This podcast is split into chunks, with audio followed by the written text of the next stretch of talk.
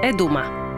Realizované s finančnou podporou Fondu na podporu kultúry národnostných menšín. Mozaika. Mozaika. Mozaika. Mozaika. Podcast, ktorý sa venuje téme rómskych detí vyrastajúcich v nerómskom prostredí. Začína sa podcast Mozaika, ktorý vzniká v neziskovej organizácii Eduma a v ktorom vám aj tentokrát chceme predstaviť dva silné rómske vzory, o ktorých by ste určite mali vedieť. Volám sa Darina Mikolášová a dnes je tu so mnou v štúdiu Jožef Ravas, aktivista, politik, spisovateľ a pedagóg. Vítajte. Dobrý deň vám prajem. A druhým hostom je Robert Hanburg Bajo, rómsky redaktor a aktivista, aktuálny študent na Pražskej univerzite medzinárodných vzťahov a diplomácie relácie. Robert, pozdravujeme vás. Dobrý deň, želám. Téma je silné rómske vzory, ako som už povedala. Cítite sa nimi byť? Stalo sa vám, že vám už niekto povedal, že ste jeho vzorom, čo sa týka Rómov? Pán Ravas, najskôr vás oslovil. No, nad tým som nikdy takto nerozmýšľal, lebo keď už si človek tvrdí o seba, že je vzorom, tak potom určite nie je. Ale som, som počul už o tom, že áno, že, že si taký mienkotvorný. Takže som si to nikdy nebral vážne, ale väčšinou som sa snažil byť ozaj, teda v úvodzovkách hovorím, vzorom žijem aj predtým, všade som teda podľa možností a podľa mojich schopností som pomáhal v oblastiach sociálnej práce, či v kultúre, aj všade inde tam, kde to bolo potrebné. Robert, ako je to s vami? Ono sa to dobre počúva, keď vám niekto povie, že ste silný e, vzor, ale pôsobíte veľmi pokorne, tak neviem, ako to máte vy. Či sa vám to stalo niekedy, že vám niekto povedal, že mm, tak ty si môjim vzorom? Musím sa priznať, že áno, bolo mi to povedané, ale nikdy som si to nejako nebral tak nejako k srdcu alebo k sebe, že OK, teraz už uh, môže byť na seba hrdý alebo že uh, môže byť navyslený, dajme tomu tak laicky povedané, že niekto ma berie ako vzor. Vôbec nie. Ja si myslím, že ja to, čo robím, alebo aj tomu, čomu sa venujem, robím preto, lebo chcem. Ak to niekto iný vníma ako, ako niečo, pre, pre ktorého je to inšpirujúce alebo motivujúce, ja som len rád. Ale nedovolím si povedať, že som vzorom, lebo ešte, ešte som ani len zďaleka nedosiahol to, čo chcem. A ja si myslím, že aj keď to dosiahnem, tak stále nebudem dostatočným vzorom. Takže skôr tak, ako pán Ravás povedal, že príkladom, to sa mi viac páči, musím priznať. A keď hovoríte, že vám to niekto povedal, tak okrem mňa môžeme konkretizovať, že kto to bol? Boli to moji známi, boli to aj ľudia z komunít, kde kde som sa vlastne stretával s, s rôznymi teda osobnosťami alebo teda ľuďmi, ale aj a, moji hlavne napríklad známi a ľudia, ktorí ma sledujú na sociálnych sieťach a častokrát vždy aj keď napríklad pridám nejakú reportáž, vyrobím niečo, Um, alebo teda ma vidia niekde, že niekde pôsobím, niečo robím, tak, tak mi napíšu, povedia. Ako samozrejme dobre to padne, ale stále, stále si myslím, že to nie je úplne na, na tej báze, že môže byť stále vzorom pre niekoho. Budeme ešte hovoriť o, aj o tej vašej práci, aj o tej ceste, ktorá bola pred vami, aby ste sa dostali tam, kde ste. Pán Ravas, vy ste sa narodili v Opatovskom Sokolci, je to okres Dunajská streda. Máte slovensko-maďarsko-rómsku identitu. Ak vám to neprekáža, poďme sa porozprávať trošku o vašom detstve. Aké bolo? Aké spomienky prevažujú? Áno, tak e, ja som e, sa teda narodil veľmi dávno. V po vojne, teda 4 roky len, tak povediať, v roku 1949. Takže, takže všeli, čo som teda prežil, ale samozrejme, že musím teda počiarknúť, že tam, kde som sa narodil, som sa maximálne cítil ako diecko, aj neskoršie, ako šuhaj v úvodzovkách, veľmi dobre. Teda tam žijú väčšinou Maďari z maďarskej národnosti, no a samozrejme, že aj Rómovia, maďarsky hovoriaci. No a samozrejme, že vždy bolo problémov, to aj dneska je problém, vlastne keď musíme hovoriť, tá komunikácia, že vlastne v akom jazyku. No tak samozrejme, že v okrese Dunaj Dunajská streda, aj inde ľudia väčšinou na Žitnom ostrove hovoria e, v maďarskom jazyku. No ale dneska ja si myslím, že už tá nová generácia už, oni už ovládajú, nie čiastočne, ale ja si myslím, že teda po slovensky, ale sa snažia.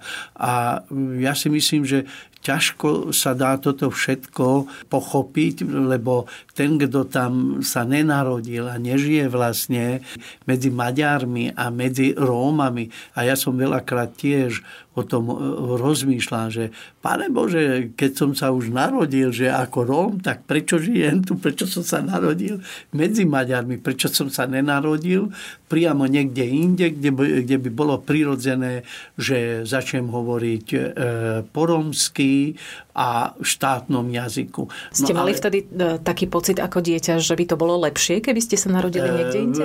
Určite, lebo, lebo keď som už mal povedzme, že 10 rokov, keď som začal chodiť do tej šiestej triedy, tak tej som už vnímal z inej uhla, aj, aj som už mal ten vlastný rozum. Som sa pýtal, že od mami, nebo keď som mal vlastne 13 rokov, tak nám otec zomrel, takže vlastne e, mama vychovala nás sama, bolo nás celkom 6 e, detí a potom aj napriek tomu všetci sme doštudovali. No a tej som to pochopil, že keď som už chcel študovať niekde inde. Áno, lebo keď som začal chodiť do gymnázia, tak tam ešte hej, tak, taktiež v Dunajskej strede, lebo ja som býval, ako ste hovorila, že v Opatovskom Sokolci, to je vzdialenosť tak 18 kilometrov, ale stále ten štátny jazyk, slovenský jazyk som neovládal tak, ako by som chcel. E, nie, že som na to nemal vlastne e, nejaké možnosti alebo niečo, ale som sa cítil, že to nie je potrebné. Ja som chcel byť stále námorníkom. Takže potom som zistil, že vlastne v Dečine je stredná námornícká škola. Tak som začal všeličo študovať. Hovorím, že tam hovoria po česky. Čo je ten český jazyk? Nikto mi o tomto nič Áno, to bolo zase niečo úplne iné ako Úpl... maďarčina, čo, a, slovenčina a, a romčina. A predstavte si, že som nemal vztah. Ja som vedel, že budem mať problémy, lebo čeština je čeština. Prečo ste sa napokon nestali tým námorníkom? Pretože Romovia nevedia plávať. ja som už vedel. Tedy, tedy ja som už vedel aj plávať ako chlapec z dediny, hej, tak tak vieš veľmi dobre, že áno. Ja som tam dal prihlášku, no ale potom som dostal odpoveď naspäť, že len e, stredo Českého kraja. Tuto sme mali potenciálneho námorníka. Vy ste čím chceli byť, keď ste boli malým dieťaťom, malým chlapcom? Popravde ja nemám nejakú nejakú takúto profesiu, ktorou som sa chcel stať, keď som bol mladší, vôbec. Ja si nespomínam na to, že by som mal niečo vysnené, že napríklad budem policajt, zdravotník, hasič. lekár, hasič, také klasické, vôbec nie. Ja som len študoval tú základnú školu. Potom som sa dostal do momentu, kedy som sa musel rozhodnúť, že kam idem na strednú školu to ma trošku prinútili profesori, teda učitelia na základnej škole, že keďže videli, že som šikovný, že sa mi darí v škole, takže určite musím ísť na gymnázium, lebo, lebo potrebujem ísť na vysokú školu. Hovorím, OK. ja som sa vtedy rozhodoval medzi strojárskou, priemyselnou školou a medzi gymnáziom ale vtedy, vtedy u mňa zarezonovalo aj to, že som chlap. Prišiel som na strojárskú fakultu, ale teda tú, tú školu a tam boli sami chlapci hovorím, ja to nejdem študovať. Áno, tak som si gymnázium, áno, áno. Tak asi myslím, že veľmi, veľmi dobre som sa rozhodol. A, no a potom vlastne som začal študovať na tom gymnáziu, na strednej škole a následne potom som teda mal šťastie a šiel som na vysokú školu. Mhm, keď sme pri tom plávaní, kedy ste sa naučili plávať? Nenaučil som sa plávať ešte doteraz, dokonca som mal aj plavecký výcvik na strednej škole. A čím to je, že Rómovia teda nevedia plávať, ako ste vraveli? To ma veľmi zaujalo. tak z toho, čo ja viem, alebo ako to ja vnímam, tak preto, lebo rodičia s deťmi nechodia k vode. Tým, že vlastne je veľa rómskych rodín, ktorí sú chudobní, my nemáme, my nemáme vlastne peniaze na to, aby sme niekam chodili k moru. A veľa Rómov, rómskych rodín sa hambí alebo sa bojí chodiť k vode. Čiže potom nemá sa to ako to dieťa ako dostať e, k tej vode, naučiť sa plávať a potom v dospelosti to žiť oveľa ťažšie. Rozumiem. Keď si zaspomíname ešte na to vaše detstvo, tiež nebolo v podstate jednoduché. Pán Ravas hovoril, že jeho otec zomrel, keď mal 13 rokov. V tom vašom živote sa otec boril takisto s veľkými, s veľkými problémami. Dokážete o tom rozprávať? Dokážem, prečo nie? Je to, nie je to niečo, čo sa stalo. Bolo to také, aké, aké to má veľa rodín, veľa rómskych rodín na Slovensku si myslím. O nič, o nič horšie, o nič lepšie. Ja si myslím, že ešte v rámci možnosti, ako tak teraz viac sledujem a chodím do tých rómskych komunít, že ešte možno som mal aj šťastie v niektorých veciach, čiže ja si myslím, že na to, aké to bolo, tak som sa mal dobre, avšak nebolo to jednoduché, lebo keď si teraz pospomíname, aj, aj s bratmi sa už teraz len smejeme, keď spomíname na to, čo bolo, tak um, ja pochádzam z chudobných rómskych pomerov a chudobné rómske pomery to, to znamenalo napríklad, že veľakrát sme nemali na desiatu, a nešiel som do školy nie preto, že sa mi nechcelo, ale preto, že som nemal 20 centov na autobus z, zo Spiského Hrhova do Levoče, ktorý vlastne nás viezol do školy, čiže bolo to tam naozaj uh, také, že sme sa museli boriť tými problémami. Aj tam bol strach z toho otca? Z otca nie? nie. Otec, aj keď napríklad zvykol uh, popíjať a mal s tým problémy, tak eh, on nás eh, nikdy nebil, ani mamu nikdy nejako neohrozoval, ani nič podobné. On práve, že keď, eh, keď mal vypýtať, tak bol taký, že sa viac s nami hral, bol taký viac priateľský a tým pádom kvôli tomu sme sa ho nebáli. Uh-huh. Len mňa to osobne strašne rozčuľovalo a všetkých nás to rozčuľovalo, že proste máte tu človeka, ktorý, ktorý je stále naliatý a neviete sa s ním nejako porozprávať, nevie vás nejako podporiť a keď aj niekam ide, tak eh, každý ho vidí opitého. Čiže už tam bolo aj také, že miestami som sa už aj za to hambil, keď napríklad eh, sme mali rodičovské združenie, alebo predsa len sme malá dedina, takže každý sa, každý, každého poznáme. No a vždy, keď som niekam išiel, tak uh, bolo to tam, že proste mm, každý pozná môjho otca ako, ako človeka, ktorý si rád vypije. Pán Ravas, neviem, ako sa vám toto celé počúva. Eh, chcem sa vrátiť k tomu, vy ste mali, eh, aj ste spomínali, že ste mali 13 rokov, keď vám zomrel otec. A v tom období ste napísali báseň prvú, keď ste mali 13 mhm. rokov. Súviselo to nejako? Alebo bola tá báseň o niečom úplne inom? Áno, ten prvý báseň bol práve to, že ja chcem byť námorníkom. Tedy teda do 7. triedy som chodil tak potom sme mali vlastne už vlastný rodinný dom. Ja som medzi súrodencami ten stredný, vlastne ako chlapec, takže som sa stal chlapom. Takže...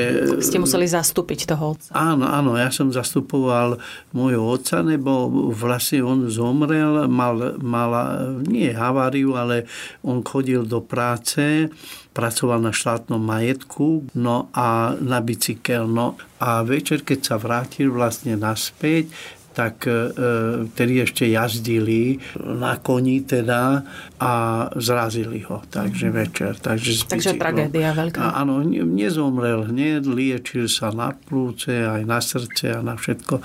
Potom neskôršie zomrel. Takže potom mama ostala vlastne sama, vtedy mala len 38 e, rokov, dožila 75 rokov, vychovala nás sama.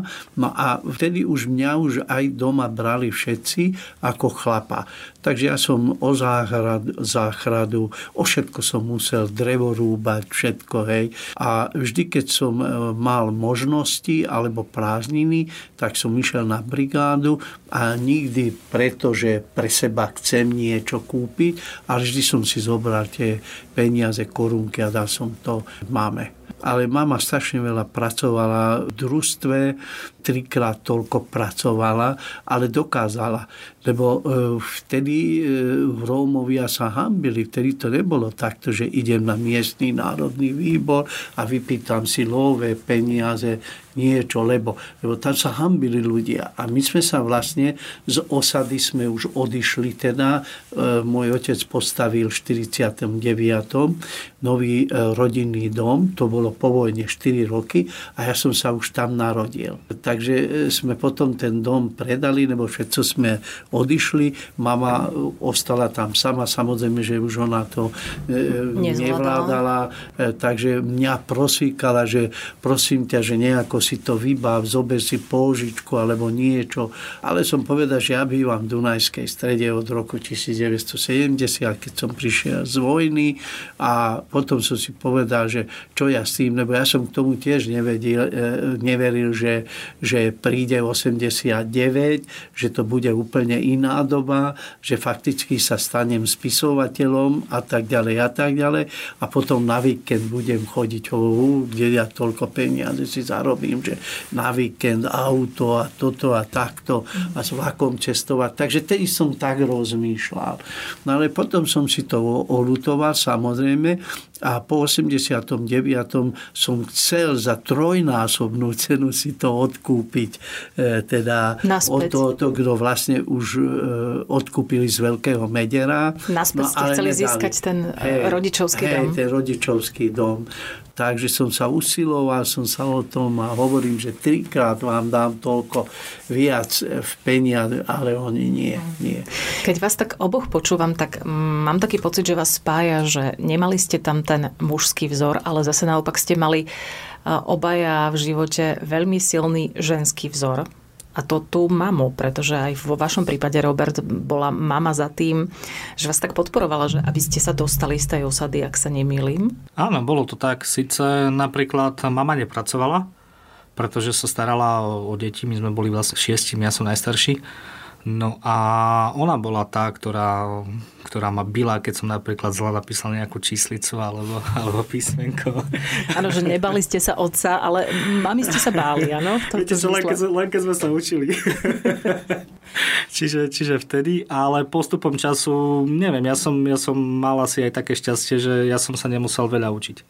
Ja vlastne som aj prešiel jednotlivými tými triedami tak, že len som počúval aktívne na hodine a ja som mal jednotky, čiže ja ani neviem, ako to prešlo. Ja, a ja som vážne mal knižku v ruke, to aj mama bola z toho taká, že mimo, pretože ja som sa neučila, proste domov som nosil samé jednotky. Čiže bolo to, bolo to aj pre mňa relatívne ľahké a potom, potom aj na strednej škole som to mal jednoducho proste také, také, také ľahšie. Povedala vám mama niekedy, že je na vás hrdá s odstupom času? Stále mi to hovorí, stále mi to hovorí. A hovorím, OK. Pán Ravas? Áno, áno, súhlasím, súhlasím s tebou, lebo taktiež ja som doma málo kedy a mama vede, myslela, že ja, že ja som mimo od tohoto, že, že zlý, zlý teda známky a tak ďalej. A keď na rodičovskú napísali do žiačkej knižky, tak som ukázal mame a ona hovorí, ona tam nejde, to bude hamba. Sa bála. Veľká, že ja to, no ale keď som už začal e, do 9. chodiť, tak tam musela už ísť. No a, a chválili ma a tak ďalej. A, tak. a tedy priznala, že keby som to vedel, tak stále by som to išiel. Lebo taktiež hovorila, že však ty nikdy doma vlastne neučíš tak ako a to a to a chcem toto a toto, že do námelníckej školy chceš ísť do... Ježiš Mária, mama hovorila, tak kde, však tam musíš po česky rozprávať. Ani určite, že aj tie známky, že ty nikdy sa neučíš to a tak ďalej. No ale bola potom neskôršie teda veľmi pyšná a povedala, že, že, že je veľmi šťastná, že, že mám na to, že chcem študovať e, ďalej. A potom aj dožila toto, že som absolvoval maturitu, potom na vysokú som išiel a toto a, a potom bola taká šťastná. A vy ste na tú vysokú školu išli pomerne neskoro, 39 rokov ste mali. 39 rokov som mal, ale predtým som už študoval, keď som v gymnázii, tak som išiel na žurnalistiku vlastne. Hovorím, že keď chcem byť spisovateľom, tak samozrejme, že že žurnalistiku. No a keď som začal rok chodiť e, na žurnalistiku, tak vedecký komunizmus a toto a toto a tam úplne mimo sa tedy študoval. Na tedy som si povedal, že ja s týmto nemám nič spoločného. Mm-hmm. Takže potom som išiel e, pracovať, makať fyzicky, No a samozrejme, že medzi tým som sa dostal medzi mladými spisovateľmi no a úplne som si vybral pre seba ten pravý vlastne ten smer, čo robím vlastne dodnes. To je taká ďalšia vec, ktorá vás spája. Robert, vy ste síce žurnalistiku neštudovali, ale teraz ste pri nej zakotvili. Tá žurnalistika tam je teda v prípade oboch vás. Vy ste netúžili potom ísť na žurnalistiku? Viete čo, ja som nemal také ciele. Ja sa priznám, že ja som, keď som študoval ešte na gymnáziu, tak ja som ani nemal nejako určené, alebo ešte nemal som takúto vedomosť, že toto chcem robiť, toto chcem robiť. K, k televízii som sa dostal náhodou tým, že som videl reklamu na Facebooku, Čiže to bola, to bola reklama Gypsy Television, na ktorú som reagoval a postupom času, keď vlastne som už prešiel do Bratislavy, na vysokú školu, tak eh, keď už som tu bol, nejako náhodou sme sa spojili s človekom, ktorý mal na starosti Gypsy Television, začali sme spolupracovať a, a som, som redaktorom vlastne doteraz. Mm-hmm. Takže náhodou. A takisto vás spája aj to, že nemali ste peniaze mm, a tiež ste museli fyzicky tvrdo pracovať, aby ste teda dokázali študovať, ak sa nemýlim. Áno, áno, bolo to tak. No, u, u nás to bolo tak, že vlastne ako som spomínal, som z chudobných pomerov. Čiže vlastne ja už na strednej škole som musel pracovať na to, aby som, aby som vlastne, keď som si chcel niečo kúpiť, nejaké nové oblečenie do školy, prípadne nejaké pomôcky. Ja si pamätám, že keď trebalo prihlášky na vysokú školu, tak tak tam som tiež musel na to pracovať trošku, aby som si mohol zaplatiť nejaké ďalšie prihlášky, lebo som mal viaceré prihlášky, nielen, nielen jednu, dve. Čiže už popri strednej škole som sa naučil, že ak niečo chcem, tak viem, že rodičia mi na to nevedia dať. Nie, že by nechceli, len nevedia, pretože nie je z čoho. Tak som sa snažil, aby som si aj ja sám vedel zarobiť. A už na vysokú školu som šiel s tým, že proste budem na to sám. Že keď chcem ísť na vysokú školu, tak budem na to sám a rodičia mi nebudú môcť pomáhať, lebo nevedia a nemajú ako. Takže ja som vedel, do čoho idem a bol som na to pripravený. Práve naopak ešte napríklad mama chcela, rodičia chceli, aby som šiel študovať čo možno najbližšie. Že aby som šiel študovať do Prešova alebo do Košic, v prípade do Banskej Bystrice. A všade som si poposielal prihlášky. Mal som v každom jednom väčšom meste. A zobrali ma do Bratislavy. Hneď som vedel, že chcem študovať v Bratislave, chcem byť čo najďalej z východného Slovenska, pretože hm pretože to tak cítim a, a, a si myslím, že som dobre urobil, že som dal na svoje cítenie vtedy. Neľutujete doteraz? Absolútne nie, pretože mne sa zmenil úplne život. Mm, splnil som si doteraz skoro všetko, čo som vždy chcel. A tým, že vlastne som sa naučil byť úplne samostatný, naučil som sa všetko to, čo, čo má vedieť neviem, či chlap, chlap, chlapec, alebo mladý už chlap. Muž. Pretože tak, tak, tak, pán Ravas, mladý muž, pretože doteraz, aj keď som bol doma, tak všetko robila mama. Ja som prišiel na internet, kde som sa musel starať sám o seba úplne. Čiže ja som sa všetko učil časom a musím sa priznať, že aj na niektoré také tie návyky, ktoré napríklad sú zaužívané v rómskych komunitách, ja som mal pretože som nepoznal iné návyky. Aké to boli napríklad návyky? hygienické často, napríklad aj to umývanie zubov. Taká, taká, taká maličkosť by som povedal, ale tiež veľmi dôležitá miestami. A aj tá hygiena, potom tam bolo také, že ak vlastne ja si ne, nebudem hľadať prácu, alebo teda nebudem pracovať, tak tým pádom nebudem mať financie na to, aby som mal z čoho si kúpiť jedlo, zaobstarať si živobytie, zaplatiť si internát. Čiže toto bolo niečo, na čo som musel prichádzať relatívne sám postupom času som sa do toho dostával. Pán Ravaz, ja vás celý čas sledujem, ako počúvate s porozumením vlastne a s pochopením, a s prikyvovaním Roberta. Chcem sa spýtať, či ste sa takisto našli v týchto slovách, či takisto tam boli nejaké také problémy, možno aj s tou rómskou identitou, že vám buď niekto naznačil, že hm, tak ty si Róm, alebo vy ste Róm a tá cesta pre teba bude oveľa ťažšia, alebo keď nie nemožná úplne? To, že vlastne moja mama, keď mi otec zomrel, tá asimilácia vlastne medzi, medzi maďarskými občanmi alebo ľuďmi, mama niečo pochopila. Pochopila vlastne tuto, že keby ostala na osade bývať, tak by sa nedostala k tomu, že, že by začala by nás ináč teda vychovávať. A práve, že otec toto všetko si zabezpečil. Vlastne po vojne, ako som povedal predtým, si postavil rodinný dom a, a, a úplne od osady asi tak kilometr alebo dve kilometre, neviem už presne. No a mama na to bola veľmi, veľmi píšná. No a mali sme susedov a tie susedy už neboli ako Rómovia. Mm-hmm. Takže a keď prišla stará mama k nám, babička, tak ona vždy začala s nami po romsky rozprávať.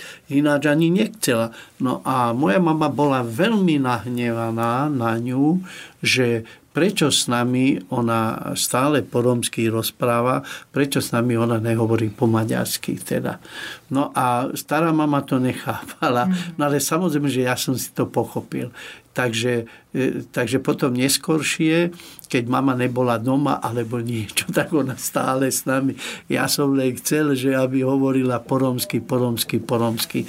A neviem prečo. A veľakrát som sa o nej, že hovorila, že ona ne, ne, ne, že nechce mať nič s cigáňami, s Rómami, ale vlastne pre nás, pre nás deti bude to oveľa lepšie, keď sa naučíme teda, lebo vtedy sme si nepoužívali ešte ten termín, že socializácia, mm-hmm. integrácia, inter, takéto niečo. Inklúzia a podobne. A ona len povedala takto, hej, že lepšie bude nám tuto žiť medzi gáďami a než medzi cigáňami, lebo tam nič sa nenaučíte. Ale chcem sa spýtať, či vám osobne okolie niekedy dalo najavo, že ste Róm, a tým pádom nemáte šancu. Cesta zarúbaná vo vašom Nie, prípade. nikdy, nikdy. Lebo oni mne to nemuseli teda dať najavo, lebo vedeli, že som teda Róm. Ten, kto ťa nechce ublížiť, tak ten ti nebude hovoriť, že ty si Róm, ty si cigán. Lebo on vie, že Róm a dokonca má toľkú inteligenciu tomu, že aj ja viem, že kto som, čo som. No toto je. To nie sú predsúdkami, áno predsúdky sú to, že keď stále ti dajú najavo, že ty si cigán, že ty si Róm a toto a toto. A také a sa vám nestalo v živote? E, ale určite, že hej, že keď sme mali deti boli a sme hrali futbal, no ale keď som bol dobrý a lepší, tak ten Gáďo malý syn mi povedal, že cigán, to je cigán. No a ja som hovoril, čo si povedal? No a tri bodky, hej. Ste Ako, si to ručne stručne išli vybaviť? tri bodky, áno.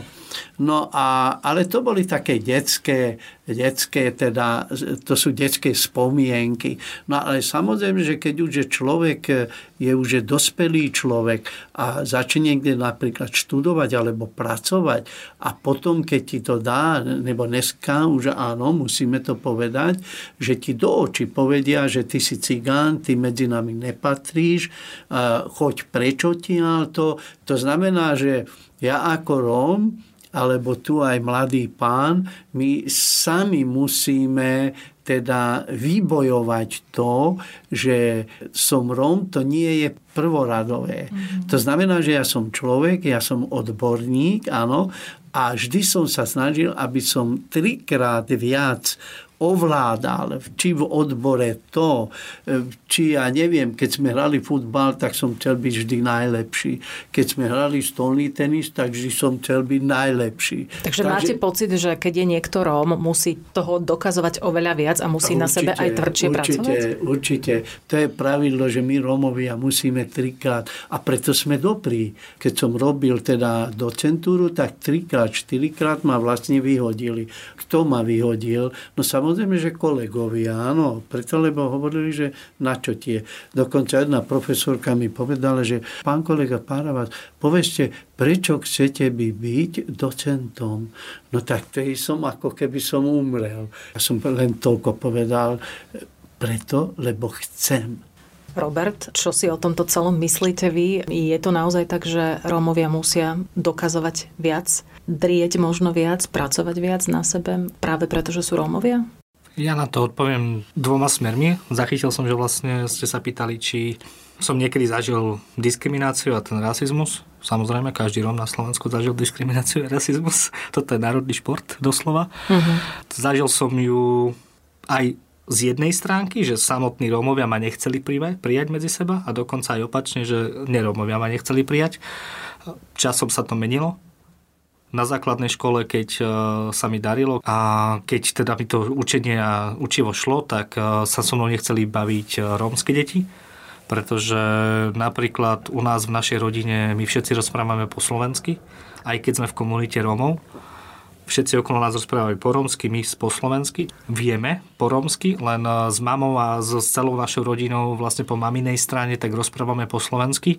Čiže vlastne nám tá slovenčina aj v škole nerobila problémy. No a to už napríklad vadilo alebo prekážalo deťom v, deťom v škole. Čiže napríklad na základnej škole mi nadávali do raklov, do gáčov, pretože si mysleli, že sa na schvál chcem robiť gáčom, pretože rozprávam po slovensky. Čiže mm. vtedy sa oni so mnou nechceli baviť a bavil som sa skôr s neromami. A potom vlastne na strednej škole, keď uh, už som si vlastne ja budoval svoju tú osobnosť a celkovo teda posúval sa vpred, tak uh, tam už som napríklad zažil na strednej škole to, že um, síce aj keď som bol jediný Róm na strednej škole, na tom gymnáziu, tá diskriminácia tam nebola, pretože všetci boli radi, že kvázi je tam ten pozitívny príklad. Ale cítil som tam tú diskrimináciu, aj keď mi to napríklad nikto nedal pocítiť. Mm. A tá diskriminácia tam bola napríklad v takej forme, že keď sa niekde fotilo, tak mňa nezavolali na tú fotku. Aj keď sme tam celá trieda. Tak to Ako sú silné veci. Ale nie, ale nie napríklad, že pani profesorka alebo niekto, ale myslím tak, že spolužiaci. Hej, že, že máte pocit, že, že by ste ukázali tú alebo, fotku? Asi áno. Čiže toto, toto sa dialo, toto som vnímal. Aj keď, aj keď napríklad všade, keď sme išli na výlety, tak vždy sme boli spolu, aj keď sme športovali, všetko bolo fajn a všetko bolo super, viac menej. Ale pri takýchto príležitostiach si to ten človek všimne že aj keď všetko je na oko OK, tak nie je to úplne OK, pretože takéto maličkosti tam sú a ten človek to vníma, to dieťa to vníma. Čiže ja som to tam vnímal a musím sa priznať, že veľakrát mi to zle padlo, lebo, lebo toto vám nepadne dobre, keď sa nad tým zamyslíte. No a potom, ako som sa vlastne presťahoval z východného Slovenska už do Bratislavy, tak tie rozdiely sa ako keby vymazali. Ten rasizmus a tá diskriminácia je na východnom Slovensku vo väčšej miere ako tu na západnom Slovensku. Čiže, čiže aj preto som chcel odísť do hlavného mesta, lebo som toto mal v hlave a tušil som, že na východnom Slovensku je s týmto väčší problém ako napríklad na západnom Slovensku. A potvrdilo sa mi to.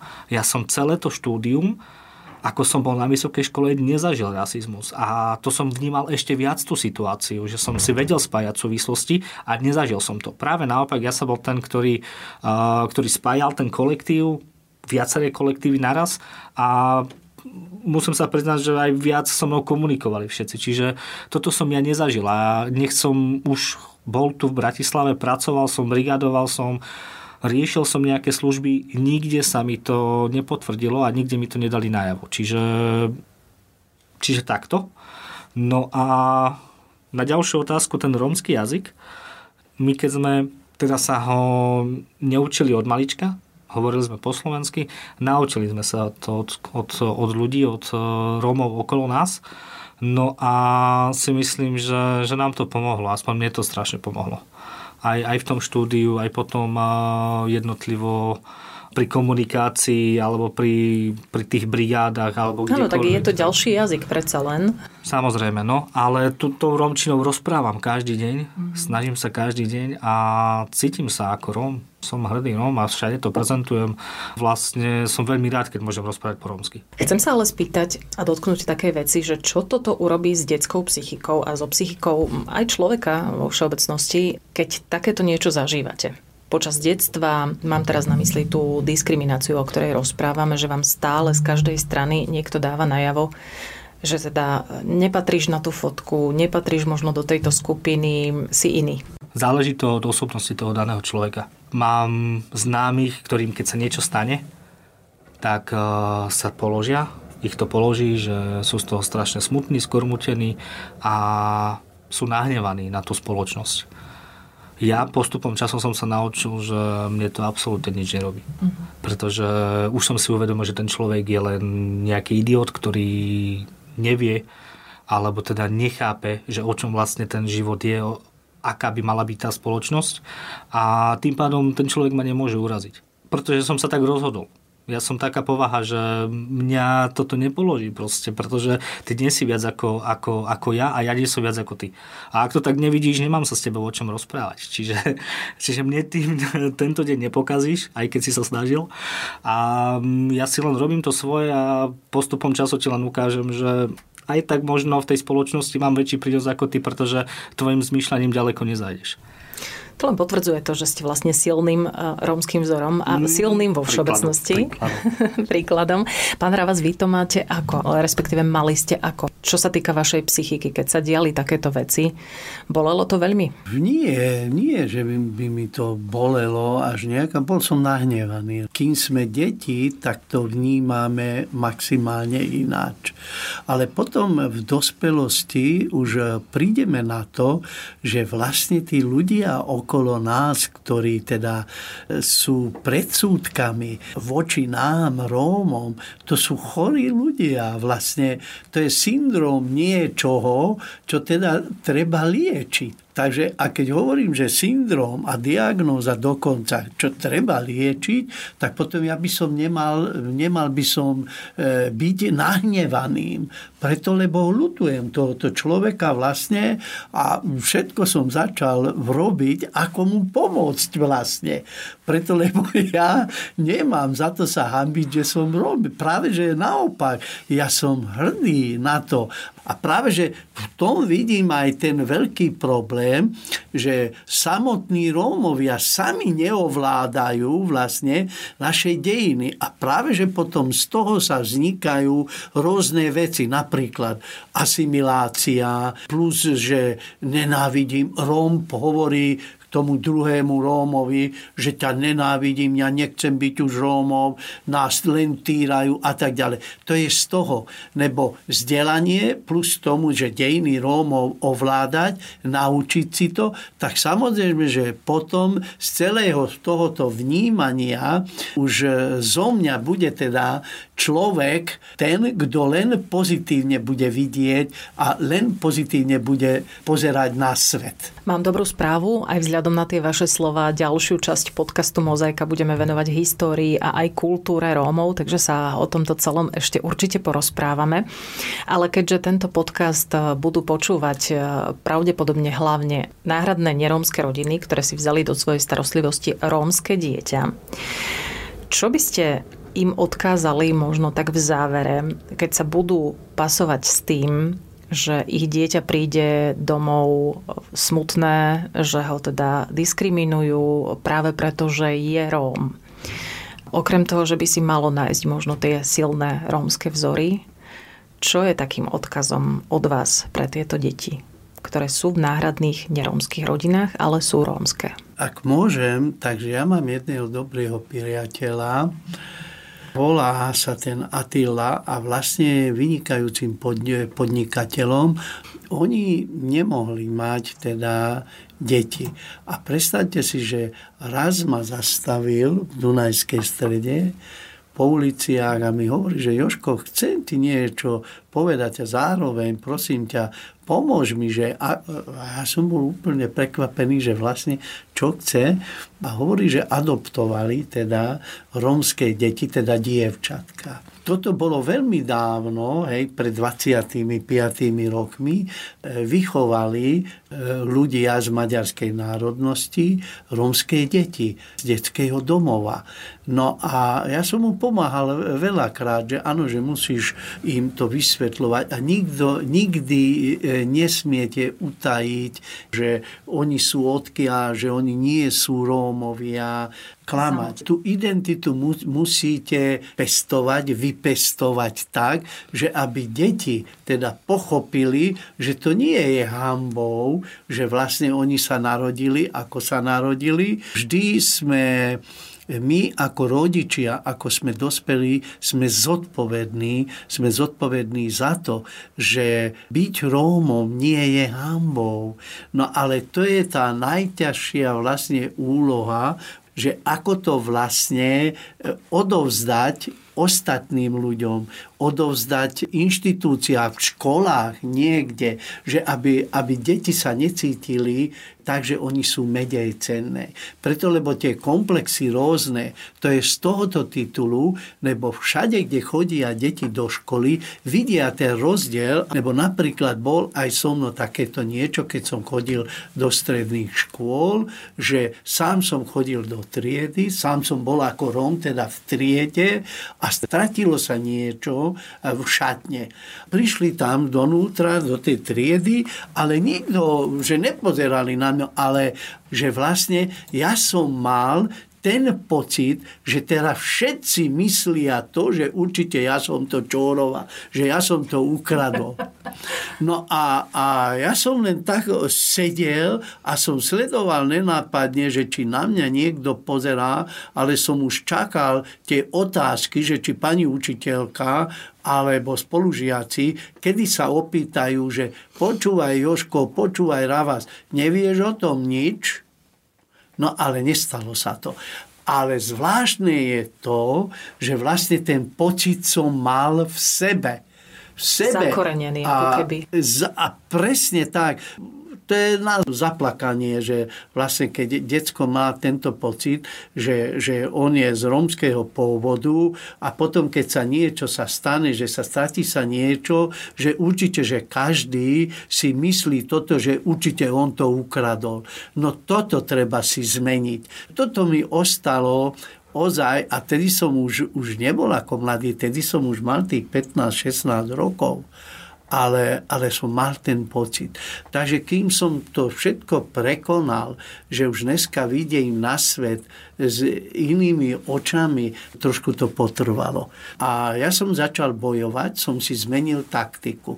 Som zmenil tak taktiku, že ja všade budem o tom rozprávať, že som Róm. Mm-hmm. Predbehnete tých že ľudí. Predbehnem tie události, že by, aby, aby to niekomu, aby to ani nenapadlo, že ja som Róm. Áno, chlapci. Pomáha to, keď, keď určite, zoberiete určite. ten vietor z keď, Či sme v saune, alebo niekde chodím v saune a začali tam chlapi, Maďari, e, rozprávať rôzne frky v úvodzovkách okolo tohoto s humorom o Židov, o Romov a ja ešte neviem o koho.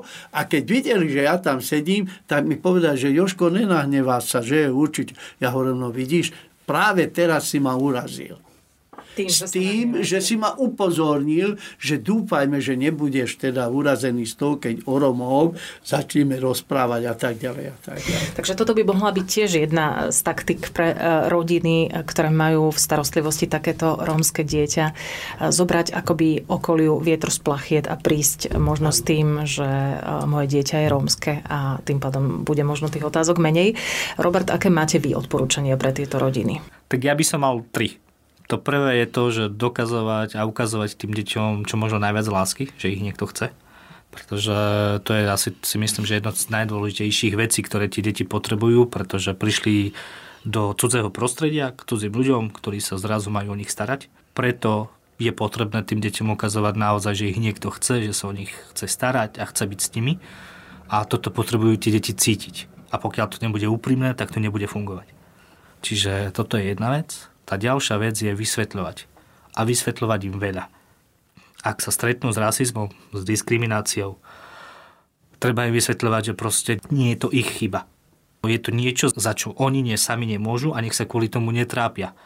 Ak e, nevedia o svojej identite a nevedia to ani tí nerómsky rodičia, naštudujte si to proste pomôžte tomu dieťaťu čo možno najlepšie pochopiť e, chápanie samého seba, vysvetľovať to, to, tomu dieťaťu, čo to dieťa vlastne potrebuje, aby, aby chápalo súvislosti, že prečo sa deje to, čo sa deje. A nebáť sa rozprávať s nimi o všetkom. Proste vysvetľovať identitu, vysvetľovať to, čo sa deje okolo neho. Reálne mu bohužiaľ aj povedať, že diskriminácia je, je normálna vec, ktorá sa deje v tomto štáte, ale aj v a ostatných štátoch a v spoločnosti. A bohužiaľ, že sa s ňou bude stretávať pravdepodobne celý život, lebo bohužiaľ má proste odlišnú farbu pokožky. A povedať mu, že bohužiaľ narodil si sa v zlej farbe, tak eh, toto budeš musieť teraz znášať celý život. Ale prežiješ. A to tretie je, že trpezlivosť. Pretože toto nie sú veci, ktoré sa naučí človek, pochopiť človek za krátky čas. Napríklad, ja som si tieto veci začal uvedomovať pred eh, zhruba možno 10-15 rokmi, kedy už nastal, alebo teda som vnímal, že takéto problémy tu mám a stretávam sa s nimi ja sám. A do takejto mm, situácie alebo do takejto podoby, v ktorej sa nachádzam teraz, som prešiel za 10-15 rokov. To je sakra veľa času. Čiže keď sa to tým rodičom nebude dariť rok, dva, tri, nech nezúfajú, pretože toto je niečo, čo trvá ľudskej mysli a celkové tie osobnosti pochopiť dlhé roky. Je to naozaj dlhavý proces. Čiže naozaj tej trpezlivosti strašne veľa a ak si myslím, že proste to ten rodič bude cítiť úprimne, aj to dieťa to vycíti, no a tým pádom a budete na polceste k tomu, aby, aby teda ste mali dobrý vzťah s tými deťmi. Áno, nech sa páči ešte. Áno, to, že aby vlastne decko nikdy necítil, že niečo musí utajiť, pred rodičmi z tohoto titulu, že vlastne ona alebo on mal rodičov cigáňov. Vlastne ten kontakt, aby bol prirodzený. No a toto je dôležitý vlastne preto, lebo detsko sa bude cítiť ako doma nehambí sa za to, že sa narodil ako Róm, nebude sa hambiť za to, že vlastne e, e, jeho alebo jej rodičia museli teda ich dať do detského domova, lebo aj toto treba vysvetľovať, lebo nemali e, také sociálne podmienky a tak ďalej. Ale samozrejme, že ten rodič musí tak teda ich rodičov vždy nastaviť, že aby pre deti neboli negatívnym, teda príkladom. Lebo keď ja začnem o tomto hovoriť, že vás nikto nechcel, vaši rodičia boli zlodeji, kriminálníci a tak ďalej, tak to psychicky, to samozrejme, že, lebo to je veľmi dlhodobý teda výchovný proces. A v tom výchovnom procese presne tie naj, naj, najmenšie detaily treba detailne teda vypracovať. Áno? A že či to u niekoho, ako aj u teba, že to trvalo 15 rokov, možno, že niekomu to bude trvať až, až, až e, celý život. Ale sú, ktorí opäť alebo o tri alebo o rok si pochopia, že vlastne čo na nich čaká a s tým pádom, ako ja som začal, že som si to otočil. Otočil a som začal stále o seba rozprávať ako Róm. V každom prípade veľmi cenné rady to boli od vás. Ďakujeme za ne, nie len pre rodiny, ktoré majú v náhradnej starostlivosti rómske dieťa, ale myslím si, že všeobecne našimi dnešnými hostiami boli pán Jožef Ravás, aktivista, politik, spisovateľ a pedagóg a takisto Robert Hanburg Bajo, rómsky redaktor a aktivista, študent medzinárodných vzťahov a diplomácie na Pražskej univerzite. Ďakujem veľmi pekne, že ste boli v našom štúdiu. Ďakujeme za pozvanie. Ďakujeme za pozvanie realizované s finančnou podporou Fondu na podporu kultúry národnostných menšín. Eduma